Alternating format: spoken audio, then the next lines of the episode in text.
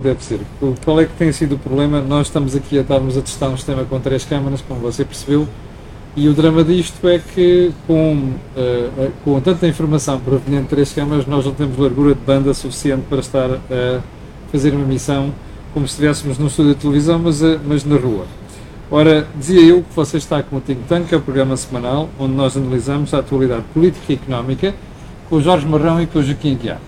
E eu disse-lhe também que nós escolhemos para esta emissão uh, a história do 25 de Abril para se perceber, e do pós-25 de Abril, para se perceber o fenómeno Hotel Saraiva de Carvalho. E eu tinha perguntado ao Joaquim Aguiar uh, por onde é que nós tínhamos que, tínhamos começar. O Joaquim tinha começado por explicar que, passa a redundância, que uh, Abril tinha acontecido em cima de um regime já podre, falido, um regime que tinha criado as suas próprias contradições. Joaquim, a partir daqui, a emissão é sua.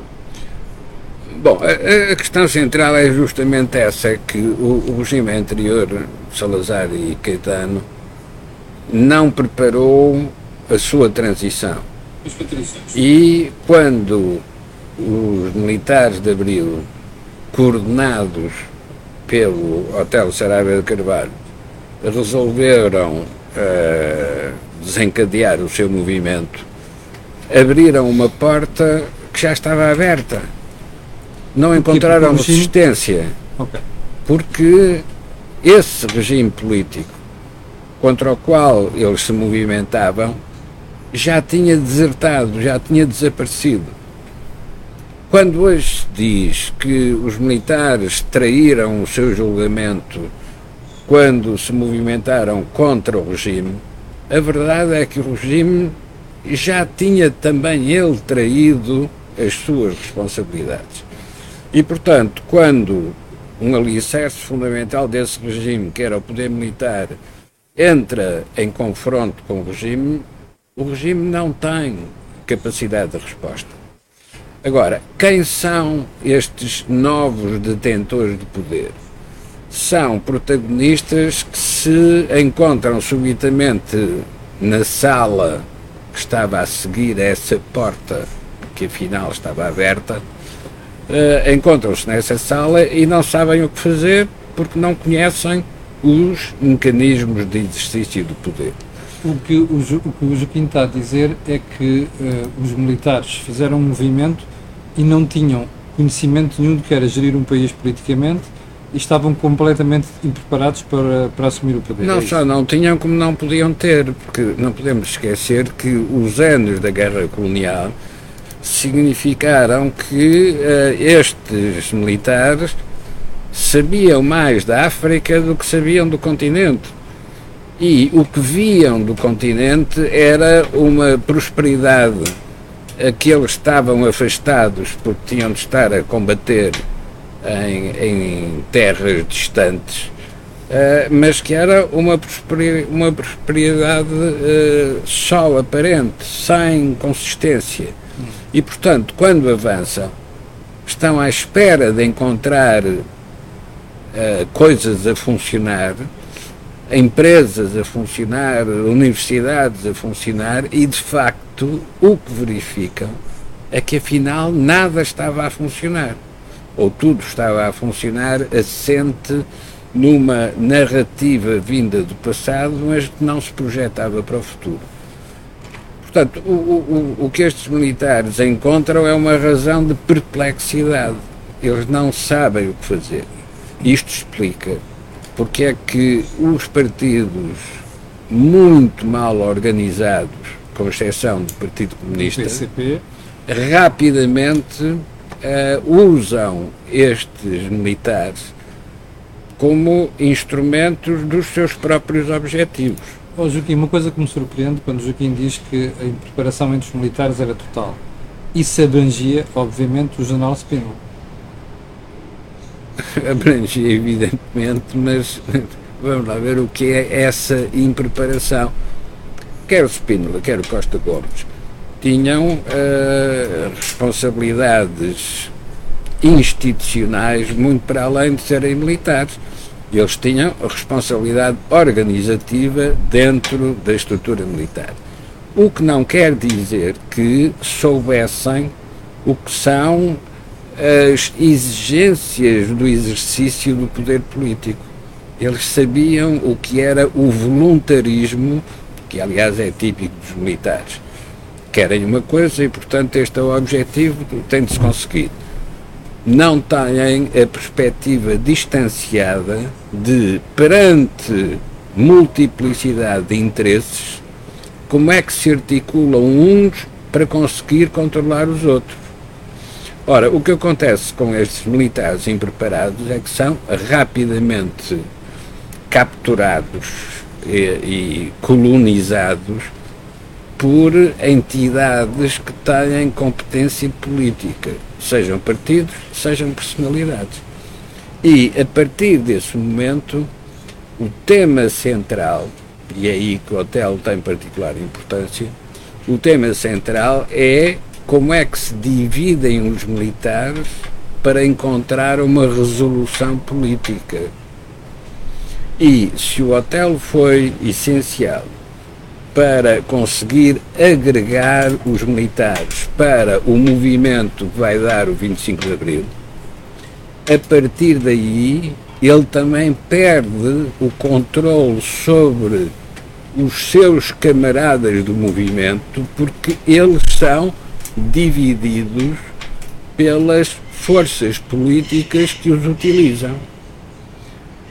Uh, todos sabem o que são, uh, o que foram as votações nas próprias instituições militares entre o documento dos novos e o documento do COPCON.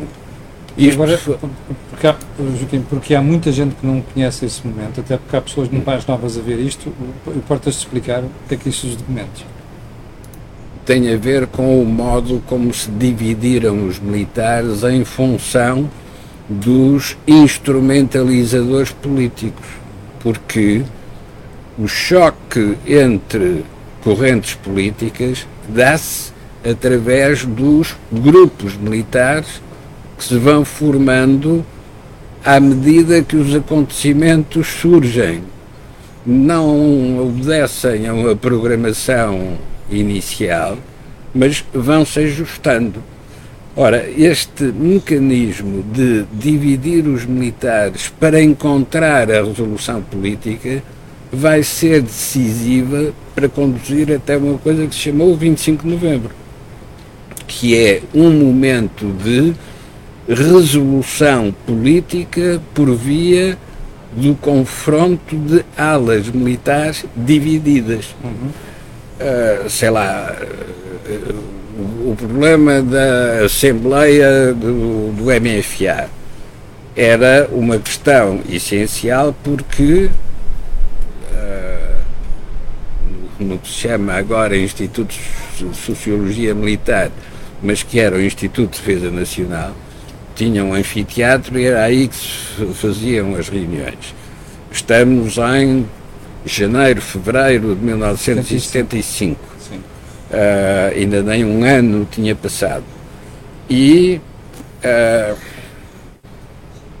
o general Costa Gomes pede a uns civis que se estabeleça uma regulamentação para as assembleias do MFA, porque nem sequer obedeciam a uma regra de reunião.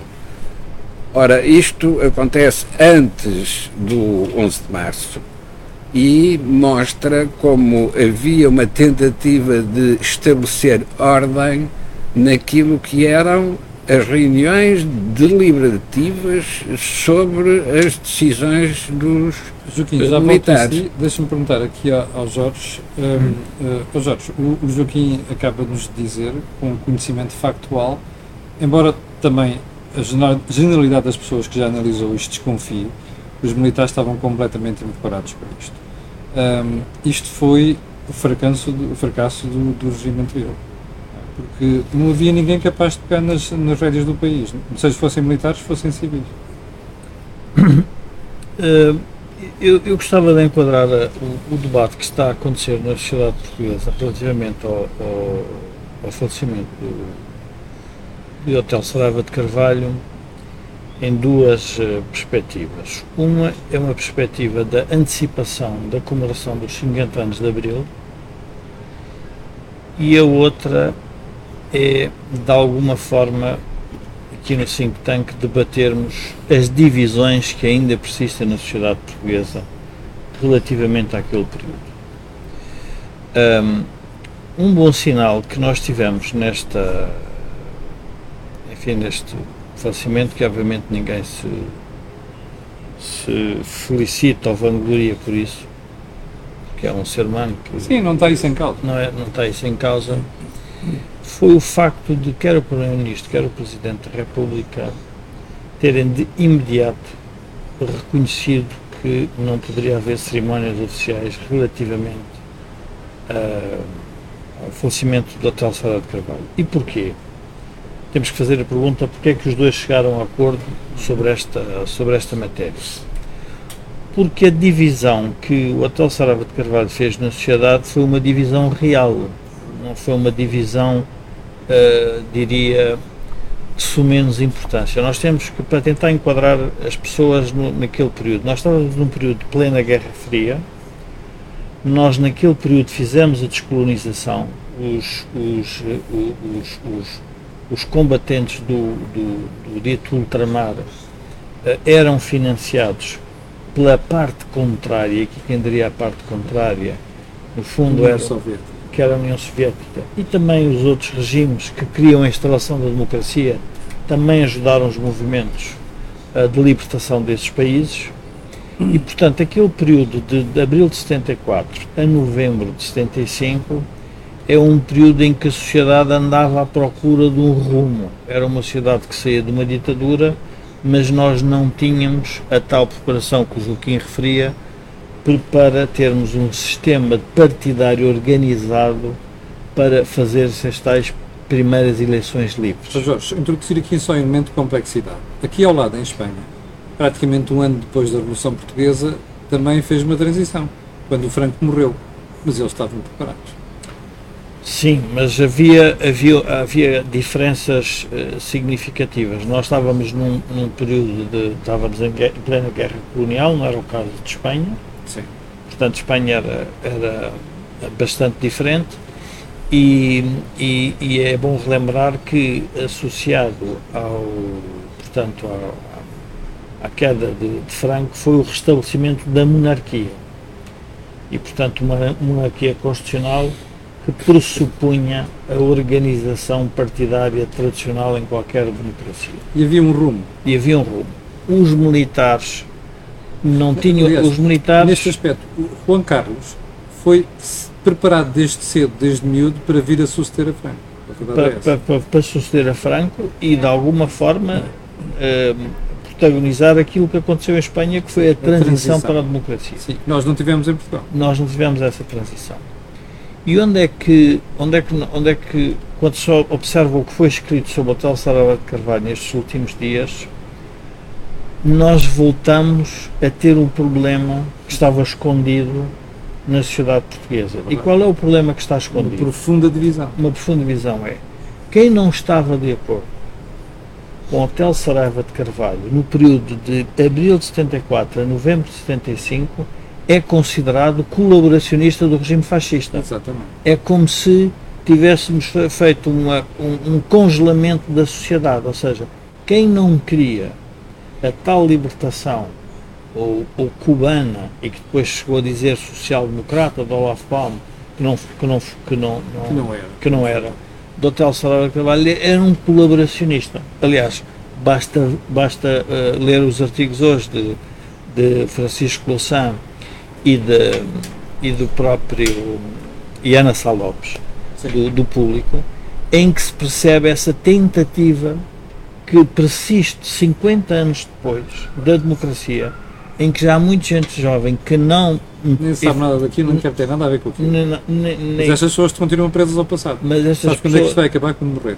Pronto.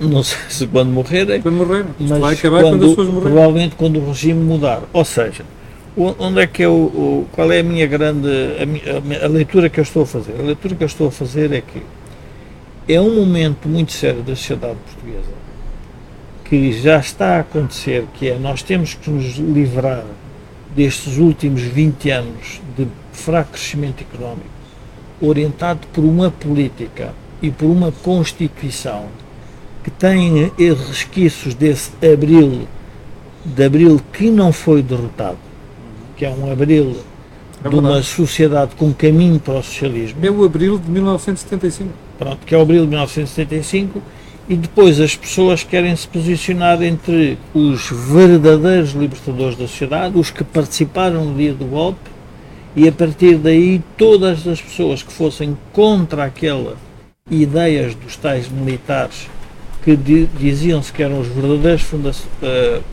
uh, fundadores, do regime. fundadores do regime, os valores fundacionais do regime era, eram deles e não eram das pessoas que queriam uma sociedade democrática diferente e, portanto, fizeram sempre uma acusação que é estas pessoas estão a querer colaborar, eram os colaboracionistas do regime anterior.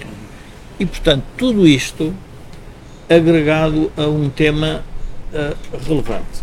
E, é interessante ver como, de repente, uh, uh, o jornal Ramalhianos é elogiado. E o jornal Ramalhianos é elogiado provavelmente porque tem um texto que é um texto de um homem que se vê que tem valores humanitários muito fortes e, portanto, transmite isso no texto, mas também transmite as suas diferenças com o Hotel Sarava de Carvalho, mas a minha leitura é um bocadinho mais perversa. Eu acho que é uma tentativa e uma antecipação do que querem fazer nas comemorações dos 50 anos. Ou seja, o próprio General Ramalhianos, como o presidente da comissão da comemoração dos 50 anos, vai se confrontar com esta nova realidade. Com esta divisão. Com esta divisão. Sim. Ou seja, e por isso é que eu percebo as figuras de esquerda a quererem se aproximar da tal esquerda saudosista do período em que foi derrotada. É importante que as pessoas percebam que há uma esquerda em Portugal que foi derrotada por militares que quiseram impor a democracia em Portugal. A democracia ocidental, a democracia liberal e não a democracia chamada na altura do centralismo democrático, que era a democracia. E a União Soviética. Pronto. É, de, Deixa-me precisar aqui um, Joaquim, um, deixa, eu, eu, ponto. Independentemente do Joaquim vai dizer, deixa-me fazer-lhe uma pergunta. Como é que uh, o, o Spínola, sabendo dos problemas que o Hotel Sarabete Carvalho tinha, que era indiscutivelmente um chefe militar e tinha liderança, mas sabia que ele não estava preparado, como é que lhe entrega a chefia do COPCON? O COPCOM, para as pessoas que não sabem, os mais novos, foi uma PIDE do PREC. Ponto final. Perseguia-se, prendia-se, sem mandato judicial, uh, exercia-se tortura. Isto foi o COPCOM, não há outra forma de chamar isto. Sim, mas, pergunta... mas não, não pode ser comparado com a PIDE, porque a PIDE era um instrumento policial de um Estado organizado, Sim. enquanto que o COPCON fez parte de um processo conjunto de formação de partidos e de divisão de militares que participaram na formação dos partidos. Pois é, Joaquim, o drama é que o COPCOM teve momentos e atitudes muito mais graves que qualquer, qualquer polícia política. É verdade? É não, porque o Estado não estava organizado. Eu percebo isso. E, portanto, autonomizou-se. Exatamente não, não era um poder integrado num modelo. Passou a ser um Estado dentro do Estado. Era um poder de facto. Exato. Bom, Mas o Joaquim que queria. Escapou ao controle do próprio Hotel Sarabé de Carvalho, disso não tenho dúvida nenhuma. Sim. Tal como as FP25 também escaparam ao controle do Hotel Sarabé de Carvalho e ele, sempre que teve a oportunidade, referia que nunca tinha pertencido às FP25. Ora bom, volto ao meu modelo explicativo. Mas o Joaquim queria dizer qualquer coisa sobre o que eu tinha dito?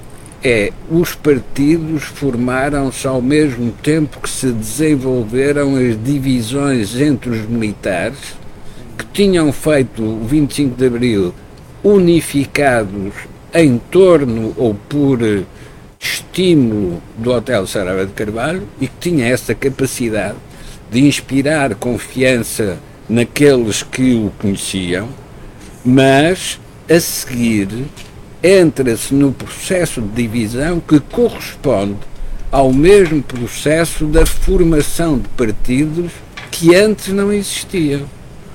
Existiam movimentos de reflexão, existiam uh, movimentos, alguns associados à Igreja, mas não havia organizações políticas, com exceção do Partido Comunista.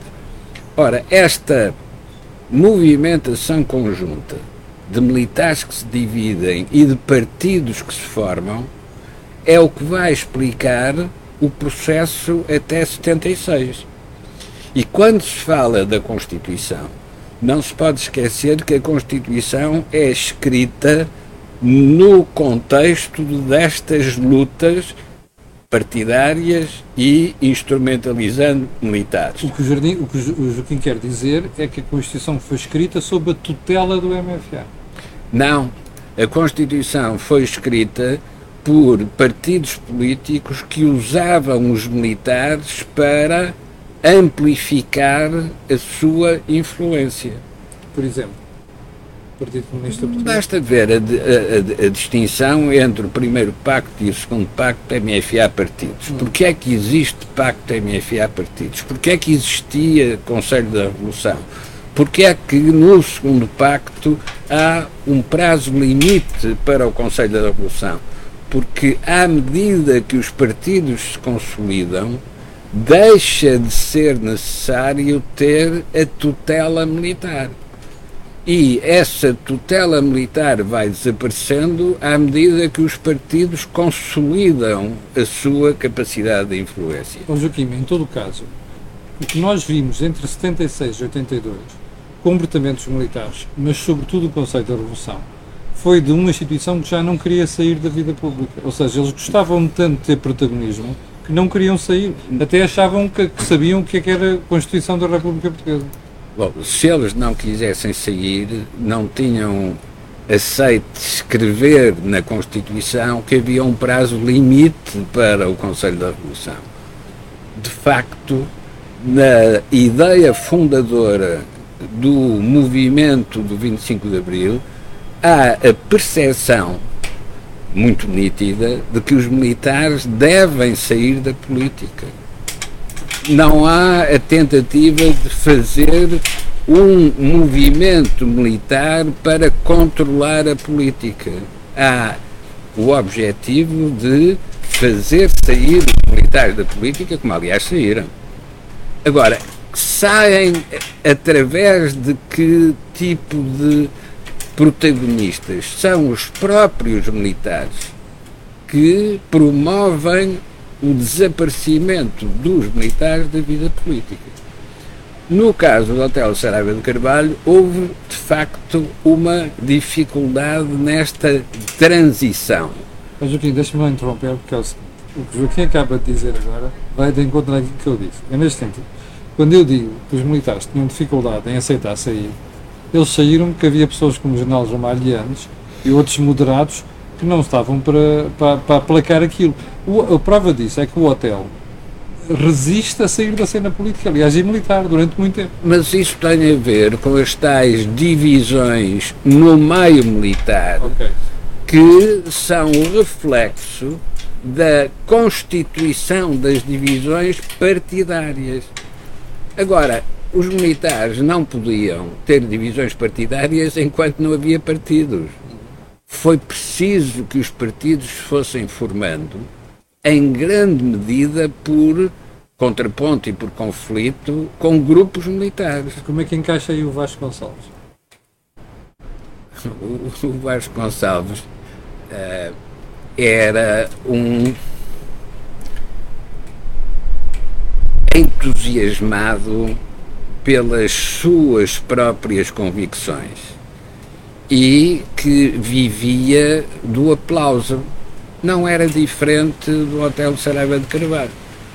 Vivem do aplauso e entusiasmados com as suas próprias ideias. Não têm a percepção do que é o sistema político que estão a construir. E por isso é que, quando Vasconcelos desaparece da cena, nunca mais reaparece quando o Otelo perde, tudo o que faz depois para retomar uma posição de relevo corre mal. justamente porque não tinham essa perspectiva de continuidade de constituição de um sistema político ou partidário que funcionasse.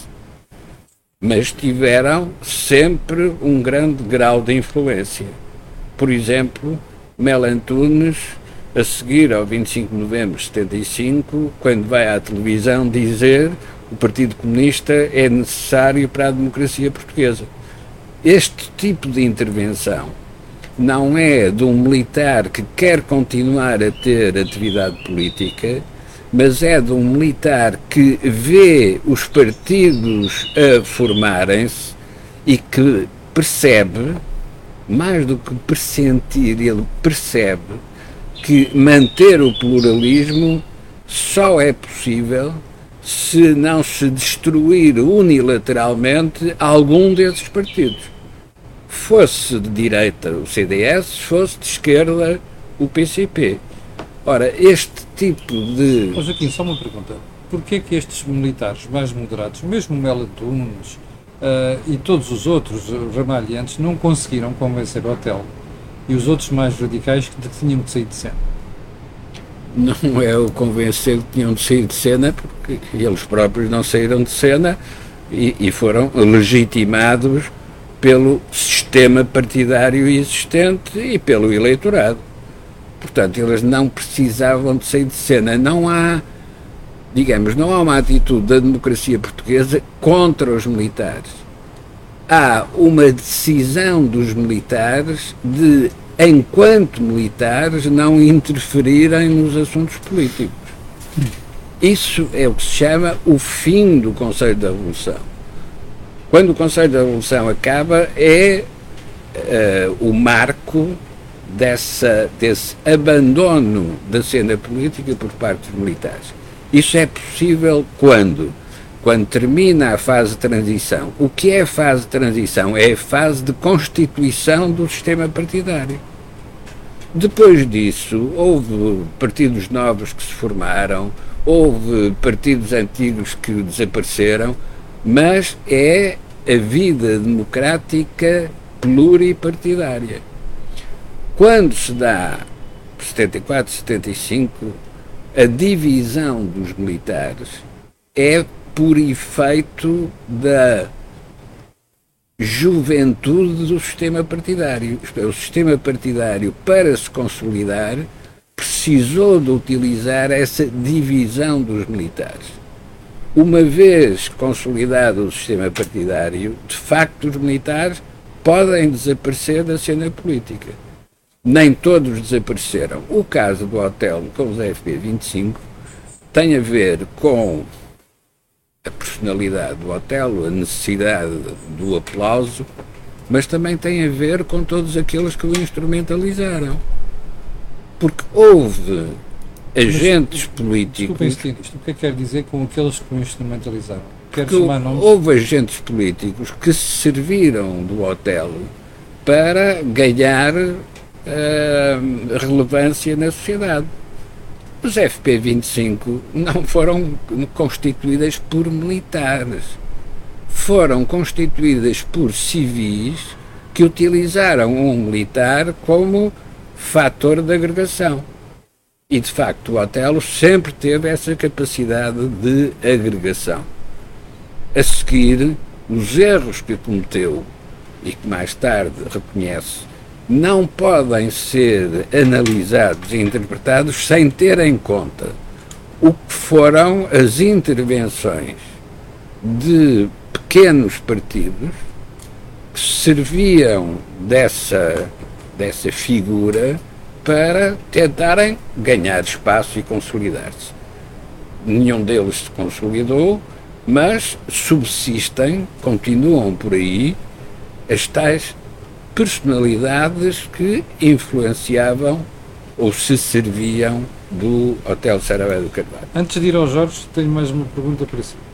Um, o, o, o Joaquim esteve muito próximo das figuras do regime nessa altura inclusive do próprio presidente antes.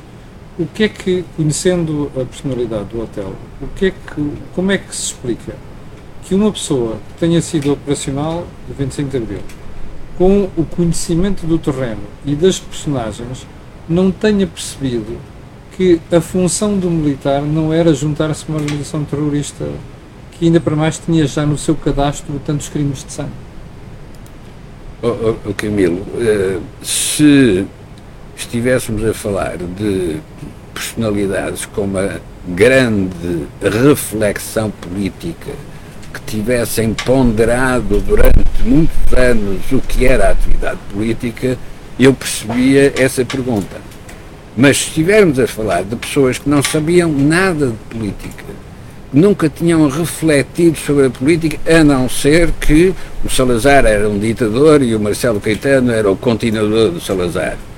Uh, quem só pensou a política nessas perspectivas, a única coisa que quer é afastar o ditador e fica convencido que a seguir está tudo resolvido. Quando descobre que afastou o ditador, mas ficou-se exatamente com o mesmo tipo de problemas que já existiam no tempo do ditador, isto é uma perplexidade.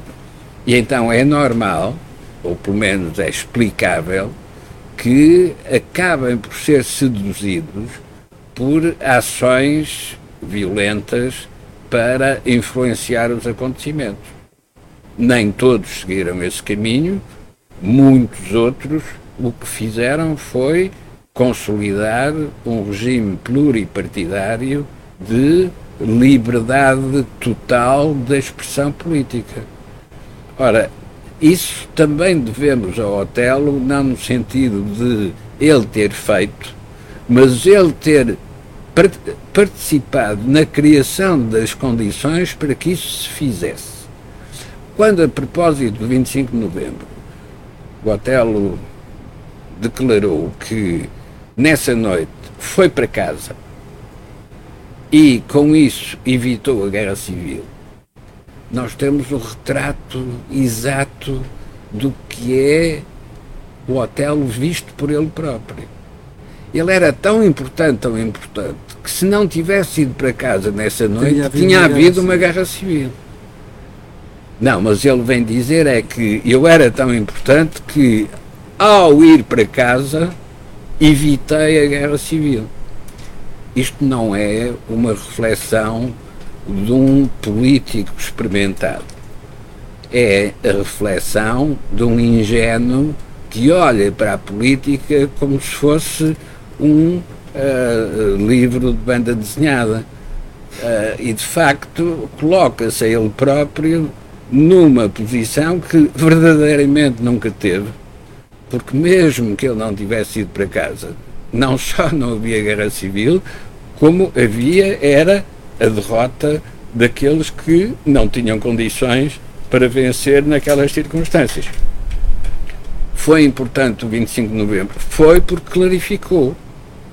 Mas para haver essa clarificação, era preciso que tivesse havido a passagem do dia 24 de novembro para o dia 25 de novembro. Depois acrescenta-se, não, mas os que venceram 25 de novembro já estavam preparados para isso estavam, estavam tão preparados como estavam preparados os que perderam. Mas isso faz parte da clarificação. Não há clarificação, só um lado é que aparece. Deixa-me ir aqui ao Jorge. Jorge, o Joaquim dizia há bocadinho que realçava aquele aspecto do Mel Antunes, depois do 25 de novembro, ter uh, dito que era importante manter o Partido Comunista Português na, uh, na legalidade, porque ele poderia voltar a na, na clandestinidade clandestinidade. Isto foi uma forma de evitar uma radicalização da sociedade portuguesa ainda, ainda maior. Sim, e foi uma normalização do, do regime democrático que permite enfim, um conjunto de, de ideologias eh, muito dispares e até muito extremadas, se assim quisermos.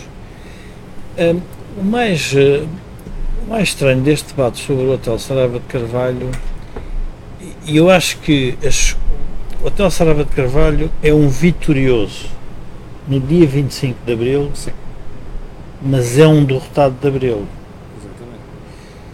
E as pessoas não falaram no pré não falaram nas nacionalizações. Sabes o que eu achei que não falaram dias? Os historiadores, os jornalistas engajados, Os jornalistas historiadores e alguns comentadores ignoraram olimpicamente essa parte. Mas, eh, mas, mas isso é um sinal muito importante para, para, para o debate que a sociedade portuguesa tem que fazer. Porque era um momento em que nós poderíamos voltar a homenagear Mário Soares. Sim. Porquê? Porque naquele período, a gente, ninguém falou no pré o processo, quem, há protagonistas ou não no pré houve protagonistas ou não no COPCOM, houve protagonistas ou não nos FP25, houve. E o Hotel Salário de Carvalho andava nessa esfera e nesse mundo. Esse mundo foi derrotado. E o que está a querer fazer é reconstruir uma nova narrativa em que parece que existe Abril e existe a libertação, vamos esquecer Exato. tudo o que se passou Esse- até à Constituição de 76 e Portugal é um novo país de 76. O Presidente da República e o Primeiro-Ministro, ao não aceitarem ou a não promoverem ah, as cerimónias oficiais sobre o Hotel Sarava de Carvalho, revelam ainda aquele período de, da tal possível guerra civil que poderia existir. Ou seja, a guerra civil tinha que ter um protagonista do lado contrário. E o protagonista do lado contrário claramente era o Hotel Sarava de Carvalho. E ele próprio vangloriou-se da situação dizendo eu fui aquele que evitei a guerra civil. Mas ele foi aquele que criou os problemas que ainda hoje temos na sociedade portuguesa. Relacionado com as nacionalizações, com as ocupações da terra, com a, a tentativa de exterminação, do, com a eliminação do, do, do CDS, Sim, e dos contra-revolucionários, que ele admitiu que poderia dos contra-revolucionários, permitiu a criação, podendo não ser o mentor, nem o organizador, nem o, o líder das FPs, permitiu que a sociedade civil se organizasse de forma terrorista para resolver os problemas daquilo que os militares tinham decidido, que era através da democracia. E nada disto foi debatido. Ora, a pergunta que eu faço é: mas então o que é que está a passar na sociedade portuguesa? O que está a passar é um silêncio, eh, diria, eh, muito perverso. Porque é um silêncio de falta de maturidade dos agentes políticos e dos partidos políticos para discutirem aquilo que foi a verdadeira relação de Abril, que é nós estarmos numa democracia liberal, num Estado de Direito, numa economia de mercado e inseridos na Europa. E isso 25 de novembro. Porque existiu 25 de novembro. Que não existia 25 de novembro antes não tem havido 25 de abril. Não é isso que nós estamos a dizer. O que nós estamos a querer dizer é que não podemos é e, e- e é interessante ver o, o aspecto que eu diria até eu diria maquiavélico de ir buscar o problema do falecimento de uma pessoa como se nós não pudéssemos fazer a análise dessa pessoa sem condenar a pessoa. Ou seja, a forma como é feito o debate é, sendo um militar de Abril, parece que temos uma sociedade de intocáveis.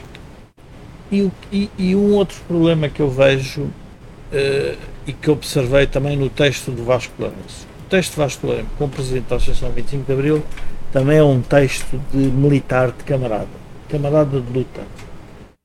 Mas é um texto que também, em que eh, na, na prática ele revela que há um momento em que eles se dividem e que a amizade foi afetada por isso. Tiveram que ir para barricadas diferentes. Não houve tiros, é verdade, mas se houvesse tiros, eles estavam em trincheiras diferentes. E por mais que nós queiramos, as trincheiras do Hotel Sarava de Carvalho foram as trincheiras derrotadas. E por isso é que a ligação do Partido Socialista ao Partido Comunista e ao Bloco de Esquerda é muito perversa para a democracia portuguesa. Porquê? Porque esses dois partidos não esqueceram esse período. Sabem que não podem chegar ao poder pela via democrática, mas estão a instrumentalizar o partido que nos trouxe a libertação desse regime que estava a consolidar ou estava-se a formar entre abril e, e abril de 74 e novembro de 75. E, portanto, esta, eu diria, esta obliteração dos factos, não falar no PREC, não falar nas, eleições, não falar na reforma agrária, não falar na, na, no cerco à Constituinte, tudo isto é uma, eu diria, uma falta de coragem política assustadora por parte do, do da, da, da, da opinião que é publicada e de quem está a escrever nos jornais. E por outro lado, penso que fomos influenciados e por isso provavelmente o, o debate se extremou, porque há pouco tempo foi publicado um livro em que foi relatado o que é que se passou com as FP25. E portanto esse livro uh, revela uh, crimes de sangue, revela assassinatos, revela ameaças, revela que estávamos em presença de uma organização terrorista e portanto, que não se queria sujeitar ao Estado de Direito e às regras normais do Estado de Direito, e isso levou a que o debate se extremasse em que, de um lado, estão, estão os que sofreram com os FPs e do outro lado estão os que as FPs tiveram que ser amnistiadas. E a amnistia das FPs é, uma, é de uma inteligência política brutal. Por parte de Mário Soares. Por parte de Mário Soares. Porque a pacificação da sociedade portuguesa é que nós temos que lembrar, nós ainda estávamos na Guerra Fria. Havia possibilidade de serem financiadas organizações terroristas. Nós lembramos naquela altura, tínhamos organizações terroristas em Espanha. Tínhamos a ETA, tínhamos ainda os resquícios da. O Bader Meinhof na Alemanha, tínhamos o IRA. Tínhamos o Exército Republicano Irlandês. E o Exército Republicano Irlandês. Portanto, naquela altura, naquele momento, a pacificação é um ato de inteligência política brutal. E a escolha de um, de, um, de um militar para o primeiro presidente de uma república democrática inserida, no fundo, no, na, na, Europa que nós todos ambicionávamos estar. E, portanto, queríamos esquecer, obviamente, com isso o nosso passado imperial e com tudo o que se passou. E é importante lembrar que também houve a descolonização naquele período e a descolonização, os historiadores vão ainda analisar como nós fizemos a descolonização. E a descolonização foi feita de uma forma que todos hoje temos que reconhecer uh, que foi, uh, eu diria que era uma consequência da natureza do golpe de Abril. A natureza do golpe de Abril era da natureza do próprio golpe. Eh, o golpe faria sentido, aliás, foi criado o Joaquim deve-se lembrar, não sei quem criou a ideia dos 3Ds, mas presumo que foi a Junta de Salvação Nacional que faz a primeira afirmação sobre os 3Ds, que era a democracia, a, descolonização, a democracia, o desenvolvimento, mas claramente o golpe era um golpe que queria fazer a descolonização, queríamos sair da guerra colonial. E, o, e qual foi o papel do Hotel Saraiva de Carvalho nessa descolonização? Qual foi o papel que teve a ligação a todo, a todo esse processo? é toda essa história que nós temos que, uh, diria, de forma desapaixonada e sem, e vamos lá ver, e sem estes traumas de uma potencial guerra civil ou divisão, uh, porque se o, se o Presidente da República se vê como o Presidente de todos os portugueses e não faz homenagem oficial Hotel Sarava de Carvalho, há uma coisa que ele diz indiretamente Hotel Sarada de Carvalho não une os portugueses, divide os portugueses. E a verdade é que isto foi patente no que se passou nestes dias uh, depois do falecimento de, do Hotel Sarada de Carvalho. É que os portugueses, uh, os mais velhos. As fraturas estão lá. As fraturas estão lá. Os mais velhos relembram-se desses períodos e os mais novos provavelmente começam então a descobrir, afinal, o que é que. Afinal, o que é que formou este regime democrático que nós temos? E ainda hoje estamos a pagar por isso. E único, um, um dos aspectos a mim que me, que me entristece é os jornalistas mais novos, a comunicação social mais nova, que deveria uh, distanciar-se desse período e, uh, na minha opinião, era o momento de fazer uma homenagem muito séria a, a, a quem esteve na Assembleia Constituinte de 76 e também uh, obviamente ao general Ramalhianes, e não é por acaso que ele é o presidente da Comissão dos 50 anos, mas também ao, ao, uh, o Dr. Mário Soares. E era o momento certo para se fazer uh, relembrar a democracia. Porquê é que nós estamos neste regime democrático?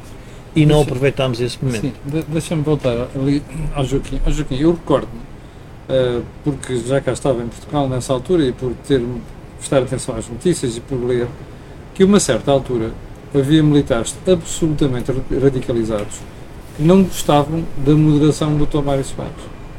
E chegaram a admitir publicamente exilar o Dr. Soares, em plena democracia já. E quando Otelo é questionado sobre isto, ele dá uma resposta ambígua. Como é que nós, em 76, pensávamos exilar aquela figura que era representativa da democracia chamada Mário Soares? Bom, uh, um dos problemas que nós continuamos a ter, mesmo na situação atual, é uh, escondermos algumas coisas do passado. E com isso perdemos a oportunidade de resolver problemas para o futuro.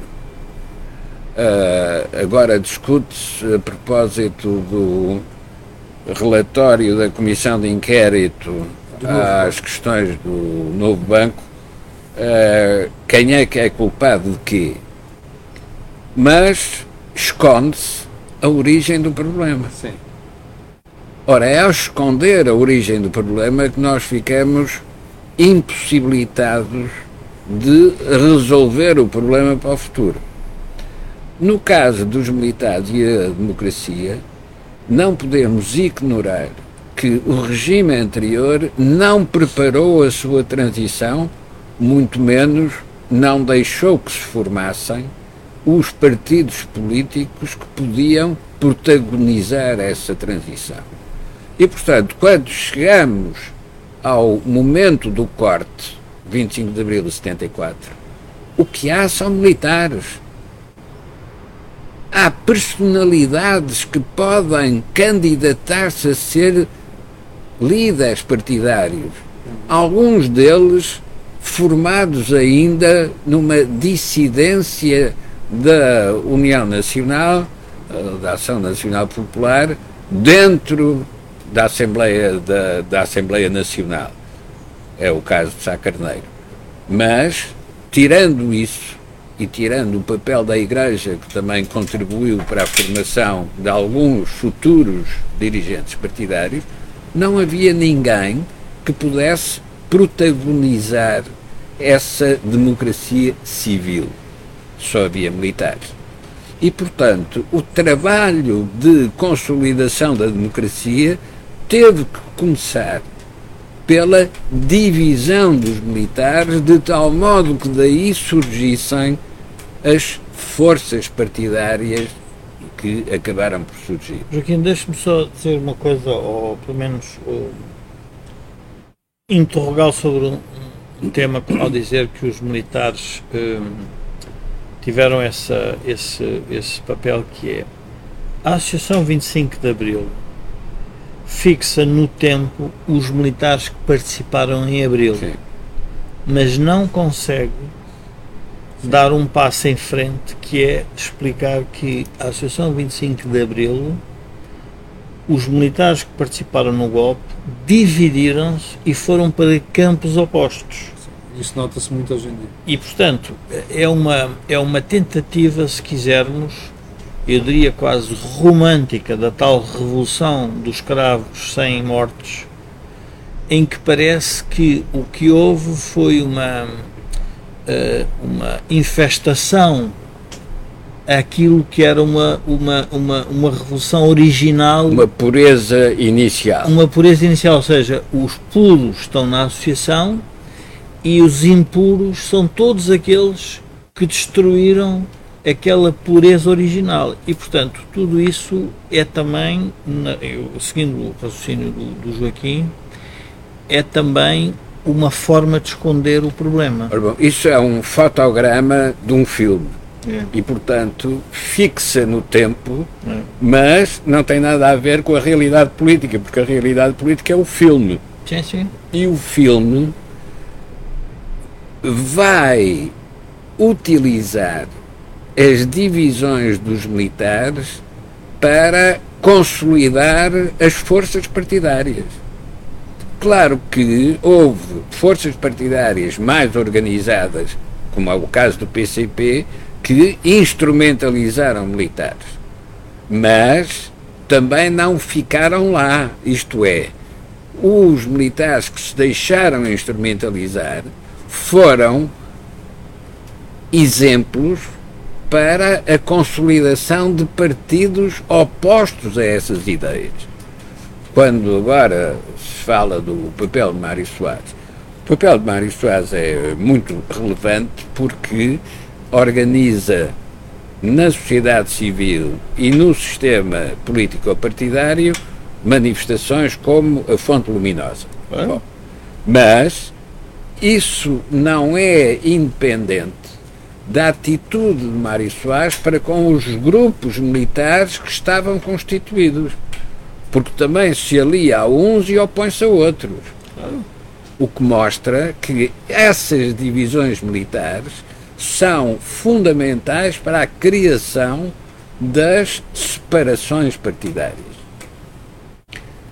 Mesmo o Sá Carneiro, manifestamente um antimilitarista, utilizou os militares, foi protagonista da decisão de apoio a um militar para Presidente da República, portanto, também ele teve de se servir das divisões militares para afirmar as suas orientações partidárias. Joaquim, deixa-me só. Uh, eu, eu, e o Camilo, eu e o Camilo nós... nascemos num país em que, e é importante porque as pessoas já estão, eh, enfim, a juventude já não se recorda, um, em que o primeiro Presidente da República de Moçambique, Samara Machel, dizia com muito orgulho que a luta dos capitães de Abril era exatamente igual à luta dele, que era o triunfo da ditadura do proletariado, uma sociedade sem classes, acabar com o imperialismo americano e, e derrubar o sistema capitalista. Portanto, o que é que acontece? Houve uma. Uh, e o que é interessante também notar, e o Joaquim há pouco dizia que o facto de nós não querermos uh, escondermos a, a, aquilo que está na nossa psique coletiva e não resolver, é interessante verificar que todas aquelas pessoas que passaram por um período de esquerda revolucionária, para lembrar o mais conhecido, Durão Barroso, tem o um assunto resolvido. Não o escondeu, participou, chegou à conclusão que estava errado, mudou e avançou. Mas há muitas pessoas que não fizeram esse, esse ficaram prisioneiras desse período. E, a, e, e ao ficarem prisioneiros desse período, tendo relevância na sociedade, continuam-nos a aprisionar. Ou seja, este debate é um debate de pessoas ainda aprisionadas com esse período, porque não faz muito sentido nós estarmos agora a discutir uh, o, o papel do Hotel Sarava de Carvalho quando toda a gente já deveria ter mais ou menos uh, chegado às conclusões uh, que chegaram aqueles que o derrubaram. Foi por isso que foi Deixa-me colocar uma questão. O, o, o, Jorge já falou aqui, nós estamos com praticamente 52 minutos de programa, daqui a 8 minutos vamos fechar isto, mas eu não gostava de tentar, de, aliás, deixar passar em claro uma parte, porque que é talvez a mais importante disto tudo, que é a amnistia. E porquê? Porque foi aquilo que conseguiu pacificar a sociedade portuguesa. É verdade que foi feito em cima de sangue de 17 pessoas que morreram à conta de uma organização terrorista, não tem outro nome, mas como é que se processou isso? Joaquim foi um espectador próximo disto. Como é que aquilo tudo se organizou? Qual é que foi o papel dos principais peões desse jogo de xadrez? Uh, agora, nas descrições que têm aparecido, uh, aparece como uma ideia do, Dr. Mário Soares. Mas foi? É, é tanto ideia do Dr. Mário Soares como é do, uh, do Dr. Almeida Santos, como é do General Leandros. Ou seja, se há pessoas que continuam presas àquilo que foram os debates de há 48 anos uh, entre a esquerda radical, a esquerda moderada e os sociais-democratas, os democratas cristãos, se há quem esteja ainda preso desses debates do passado, a verdade é que não têm qualquer capacidade de interpretar os contextos do presente. Porque os contextos do presente não têm nada a ver com isso. Mas aqueles que estiveram nesses debates e evoluíram até chegar ao presente não podem nem devem esquecer esses debates, porque é isso que lhes permite perceber qual é a enorme diferença entre o contexto desse tempo e o contexto atual. Ora, quer o Dr. Mário Soares, quer o General Yanes, tinham uma perspectiva clara de que estava a chegar ao momento de acabar com as divisões do passado e entrar numa nova, num novo capítulo, que é o capítulo da integração europeia plena. Agora, não se pode entrar nesse novo capítulo e continuar a invocar os princípios da autonomia nacionalista que vinham do passado. Isto significa que quem propõe e defende a amnistia do Hotel Sarai de Carvalho não está a perdoar nem a justificar o Hotel Sarai de Carvalho. Está a dizer passamos a um novo capítulo. Essa é uma questão que ficou no passado. E ainda hoje isto continua a ter validade. Por exemplo, nessa altura da amnistia, lembro-me do Dr. Almeida Santos ter dito não é preciso amnistia, porque bastam os procedimentos judiciais e nada acontecerá ao Hotel Saraiva de Carvalho. E o que é que isso queria dizer, Joaquim? Joaquim é a terceira vez que E nessa altura, quer o general Yanes, quer o Dr. Mário Soares disseram é preciso amnistia porque é preciso assumir que se encerra um capítulo. Enquanto se formos pelos processos judiciais, nunca mais se encerra o capítulo, porque haverá sempre um recurso ou uma nova queixa e o capítulo não ficou encerrado. Porque é que era possível encerrar o capítulo?